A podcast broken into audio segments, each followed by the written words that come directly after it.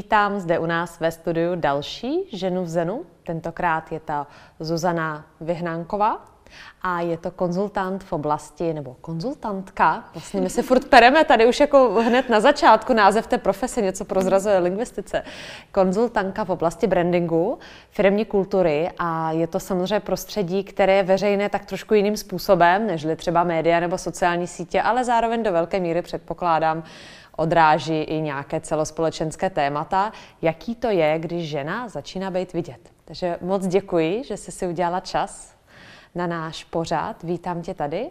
Děkuji. A chci se zeptat, máš někde pocit, že kdybys byla muž, tak by tento pracovní prostředí na tebe reagovalo jinak?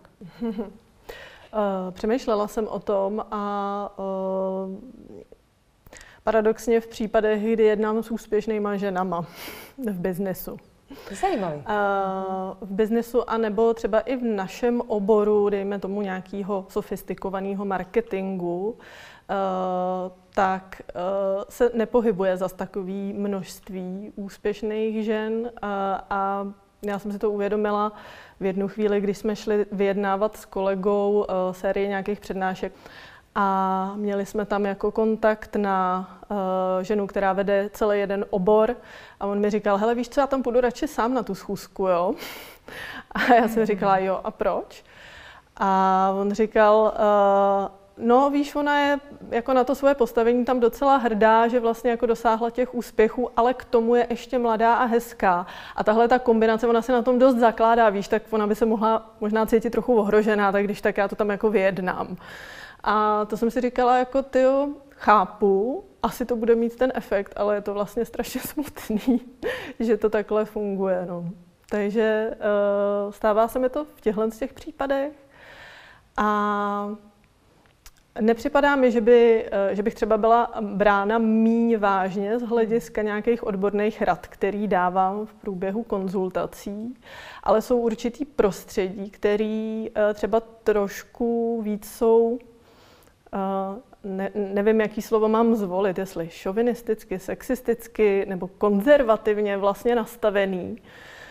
A třeba si pamatuju, když jsem pracovala v médiích, že to je hodně mužský svět, hmm. kde prostě tu, mm, ten produkt, tu kvalitu vytvářejí muži, vlastně eh, hlavní, hlavní jako reportéři, redaktoři, ti, kteří píšou ten obsah, jsou často muži. A pak je tam jako docela velký počet šikovných, úspěšných ženských, který mají ale hroznou potřebu ty muže jako potvrzovat, aby v tom světě jako s nima uspěli.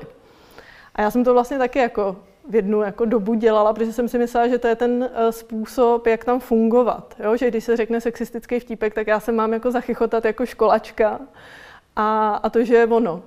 A pak, pak mi došlo, že jako vlastně uh, můžeme uspět i jinýma způsobama a, a prostě emancipovat se od tohohle z toho, no. že není potřeba úplně po každý ty může vlastně potvrdit tou reakcí.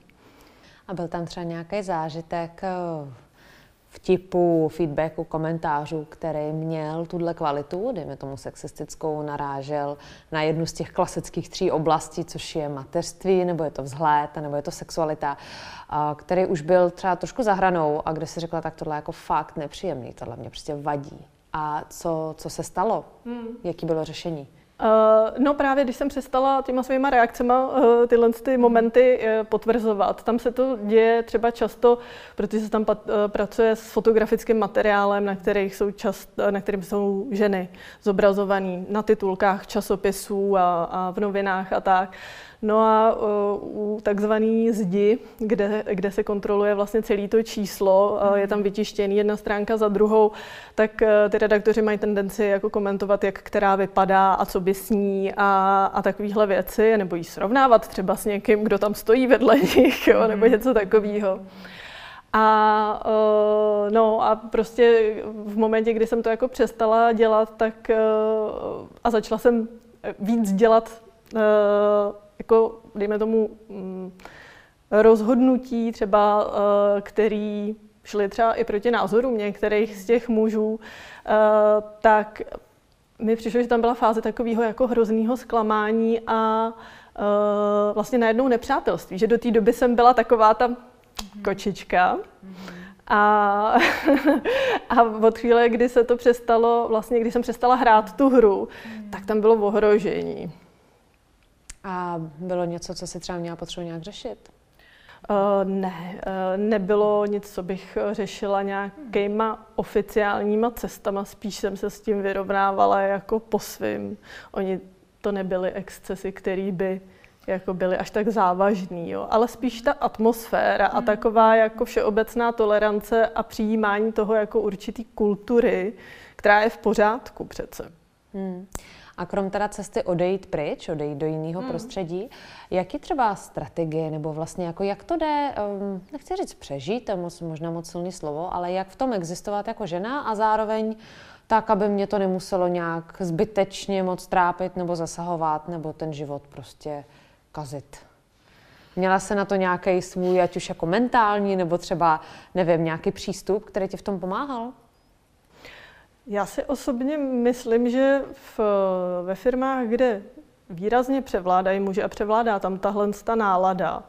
Eh, je to jako poměrně těžký. Jo, že uh, tam prostě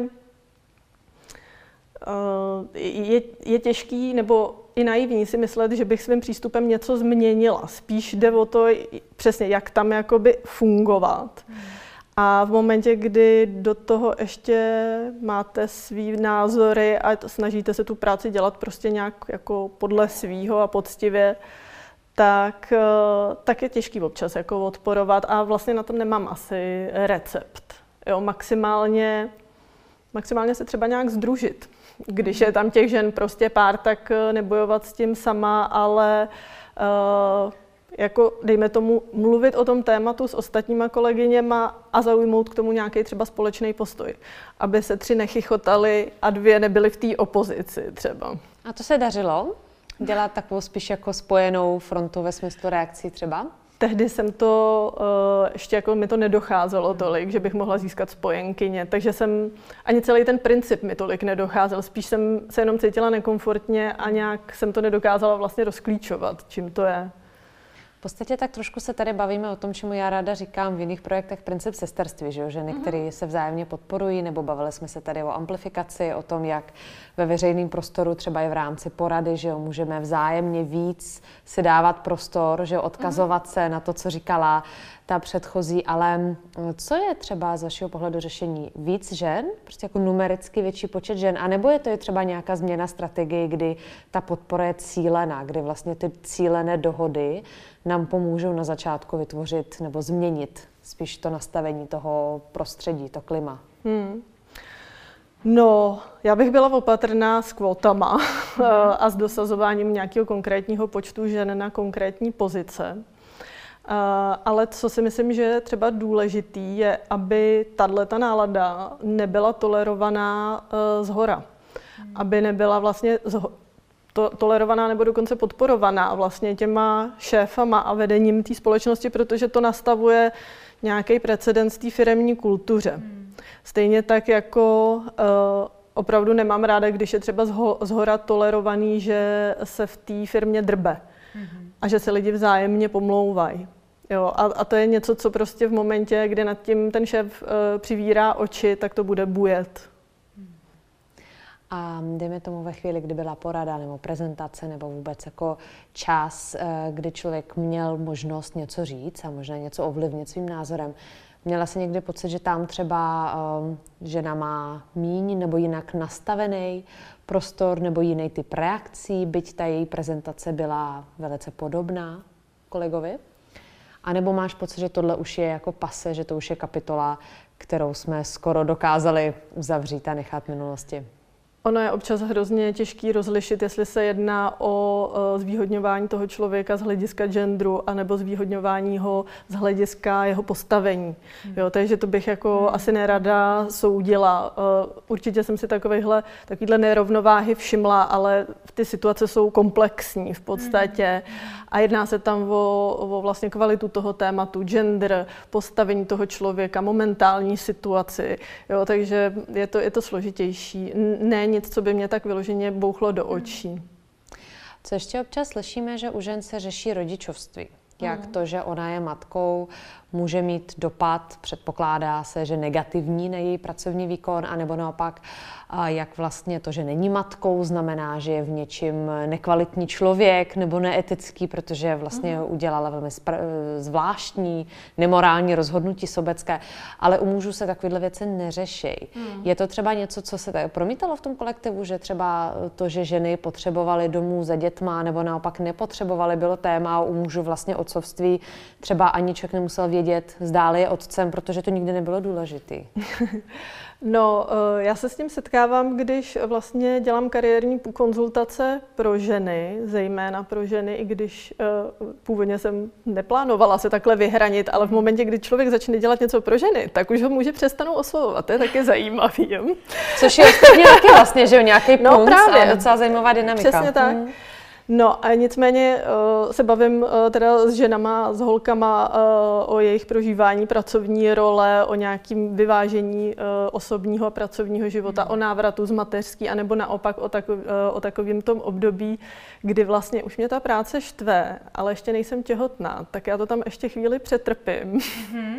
a ono to potom mě vysvobodí v podstatě, to těhotenství. Jo. Yes. A je fakt ten, že Eh, mně přijde, že je to hodně zažraný do mentality samotných žen, že vlastně to dítě a mateřství je určitý handicap, který musí vyvažovat svojí snahou, pílí hmm. a, eh, a tím, že kromě toho, že teda se věnují tomu dítěti, tak ještě budou vlastně třeba i tomu rodinnému rozpočtu dodávat uh, rovnocený díl s tím mužem a vůbec jim vlastně nedochází, že oni už se svý odpracovali dneska. Oni a jsou... očekávají od toho muže, že bude taky přispívat rovnocenným dílem, nebo nikoli? K tomu, k tomu, k té péči o dítě? Ano, ano. No to úplně ne, no. To úplně ne. Já, já se vlastně setkávám s často s takovým pocitem u svých klientek špatného svědomí, hmm. že oni přece jsou jenom doma s tím dítětem, ale rádi by si třeba dopřáli nějakou nadstandardní věc, ale že si na ní musí vydělat. A já jim říkám, hm, tak počkej, ty už se na ní vydělala ty si přece tady jako odpracovala těch 12 hodin na nejdůležitějším společném projektu s tvým manželem, vašem dítěti. Takže myslím, že eh, ten zásek je dost často v nás vlastně, jo? že my uh, máme pocit, že to ne, není dostatečně hodnotná práce a snažíme se potom v tom zaměstnání se přetrhnout vlastně, aby jsme uh, tu, tuhle tu pozici vykompenzovali. No. no a co, co radíte ženám obecně, ať už v tyhle pozici nebo v jakýkoliv jiný uh, křehký situaci, křižovatce. Co jsou takové rady, jak to zvládnout? Jak zvládnout vlastně ten klasický double burden toho, že mám doma děti, domácnost, o kterou se chci dobře postarat, ať už protože to vyžaduje manžela, a spíše to, protože já hmm. sama, že ho chci hmm. žít v hezkém prostředí a mít prostě prospívající děti po všech stránkách. A zároveň i to, že sama na sebe kladu nárok, že nechci ztratit že jo, nějakou svoji kariérní, dejme tomu, pozici a dynamiku, že jo, a chci tvořit, chci dělat něco ve světě, nechci být zavřena doma, čím dál víc žen nenacházejí plné uspokojení jen jenom v tom, že se starají o děti a domácnost? Hmm.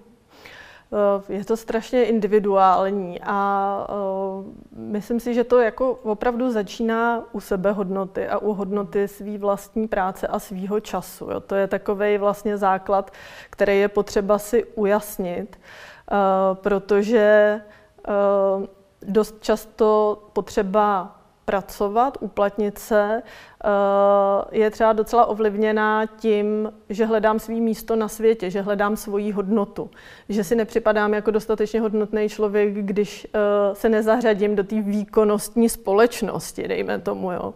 Takže já se vlastně snažím vždycky nejdřív odhalit tu pravou podstatu toho dilematu v podstatě, jestli je to eh, nejasnost v prioritách, nebo jestli je to právě nějaká nízká jako sebehodnota nebo vnímání svýho vlastně vlastního času jako nedostatečně hodnotného nebo eh, jestli jsou peníze třeba prostředkem moci, kterým potřebují vládnout v tom vztahu. Dejme tomu, jo, a proto si jedou ještě někam vydělat mimo tu rodinu. Takže je strašně důležité se nejdřív podívat na ten kontext eh, této potřeby, vlastně tyhle dvě role namíchat a potom individuálně podle toho kontextu eh, zvolit ten mix, no.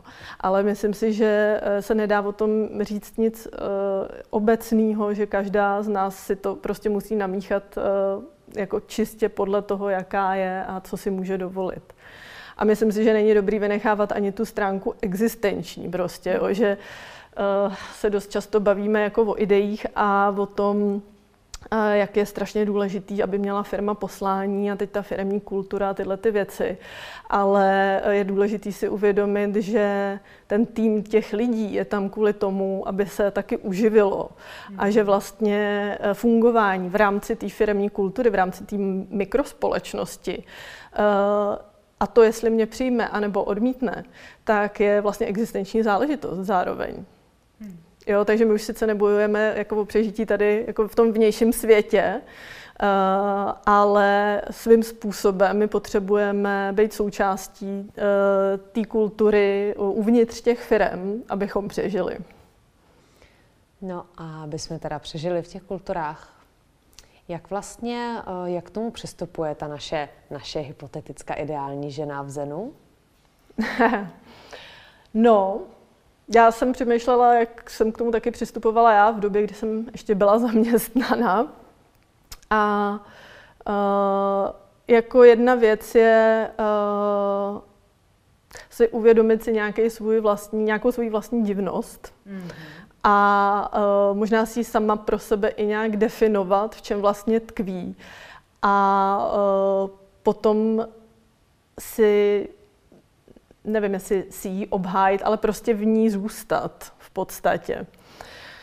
Jde samozřejmě o to, v jaký firmní kultuře se zrovna nacházím, kam jsem se už vydala, jo? Kdy, kdy to rozhodnutí už se stalo a už já jsem teda v rámci, v rámci nějakých pravidel. A, ale já si vzpomínám vlastně na takovou situaci svojí vlastní, kdy jsem byla ve zkušební době Eh, ve firmě, na který mi docela záleželo. Byl to pro mě rozhodně love brand. Teď nemyslím tu firmu, ale obecně prostě byla to značka, na který uh, mi záleželo, na té pozici mi záleželo. No a byla jsem v takové jako docela uh, zajímavé situaci, že jsem měla připravený uh, svůj projekt, takový blog vlastně o sexualitě a o vztahu k tělu. Mm-hmm. A uh, v rámci té zkušební doby jsem pochopila, že ta firma je taková trošku jakoby utažená v tomhle tom, jo? Mhm. Že, že prostě uh, je jede na takových velice jako konzervativních uh, hodnotách, lidi jsou na sebe jako milí, usměvaví, ale nikdo vlastně nedává najevo, že by bylo ještě něco pod tím, nějaký jako hmm. stín, něco, něco jako skrytýho. A já jsem si říkala, no tak to je v háji, protože celý ten blok je o stínu prostě. a, no, takže jsem to uh, hodně vlastně řešila a říkala jsem si, že prostě to řeknu ještě v rámci té zkušební doby a nebudu, nebudu tady hrát něco. A že se odtajním a hold teda mě, když tak vyhodějí prostě, jo. Že opravdu jsem si říkala, zůstanu jakoby věrná sama sobě a, a, a risknu to protože mi bylo jasný, že jakmile bude něco online, tak se to hned se vším propojí a, a bude to prostě uh, hned viditelný. No a uh, tak, tak jsem to jako řekla, no a jako dobře to dopadlo, ale myslím si, že je jako potřeba prostě, uh, prostě vlastně vážit si tý svý jako weirdness a zkusit jí prosadit i tam, kde člověk je v tu chvíli. A zároveň, když člověk tuší něco takového dopředu, tak jako je taky věc sebehodnoty, jestli se vydá do té společnosti, která je tak jiná než on sám a jestli se chce ohýbat to téma, poznat, co je to moje a potom si zatím stát a být taková, jaká jsem doopravdy. To nám tady zaznívá fakt opakovaně, takže mm-hmm. jsem ráda, že se to potvrzuje ještě z další strany, protože to vnímám tak, že čím víckrát se to potvrdí, tak tím víc eh, si můžeme, nebo vlastně můžeme věřit tomu, že ano, to opravdu funguje, že je to jako univerzálně platný základ, na který můžeme stavět.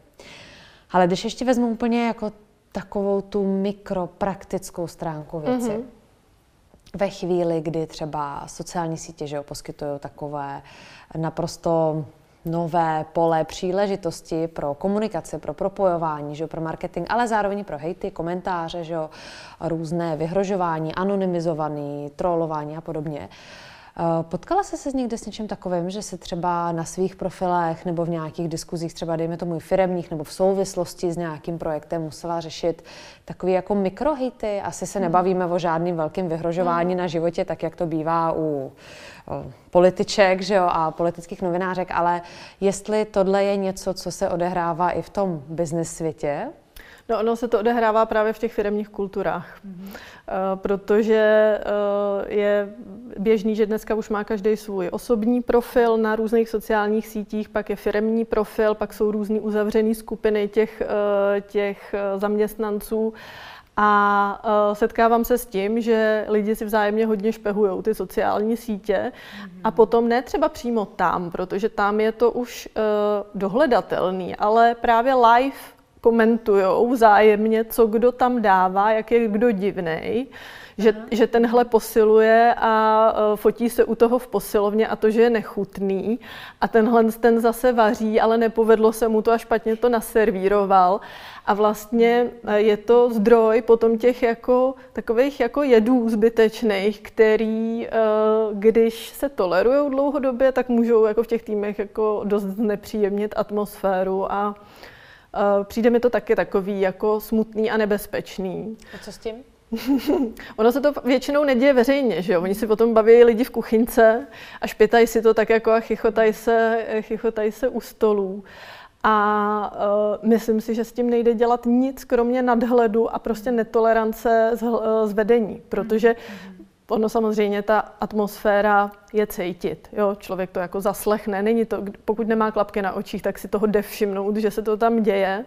A myslím si, že není dobrý, když k tomu šéf přistupuje, tak co, co je za nový drby? Nabrýfujte mě. Jo? To, to není úplně vhodný, i když se to může zdát jako lidský a způsob, jak se přiblížit svým zaměstnancům, tak myslím si, že ne na té nejlepší bázi. Rozumím. No a když bychom si um, teď představili za kamerou tu mladou ženu, která se chystá, um, má nějaké ambice, chtěla by ráda uspět uh, v business prostředí, měla bys pro ně nějakých pár typů, jak tuhle rovinu toho prostoru, že prostě budou asi drby, asi pomluvy, asi komentáře, jak se vůči tomu obrnit, nebo se tomu smát, nebo to nevnímat, nebo odpovídat, jo, vlastně jako, aby se mi v tom dobře žilo. Hmm. Často se to stává, že nám, kteří jsou ambiciozní, ty bývají takový jako divný v těch firmách. Uh, No, humor je super, super způsob. Skvělý způsob je taky spojenec, prostě kamarád uh, v té firmě, s kterým ten humor pak můžu provozovat.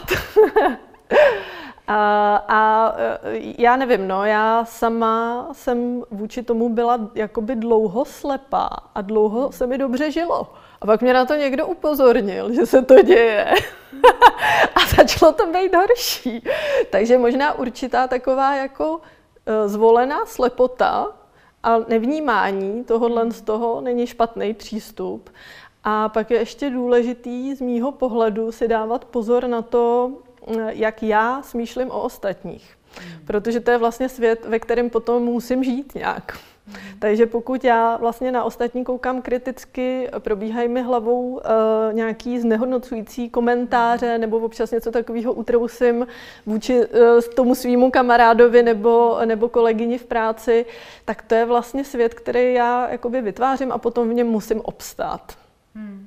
Takže věřím tomu, že pokud je mm, čím jsme čistší uvnitř, eh, tím v, čistím, v čistším světě potom fungujeme.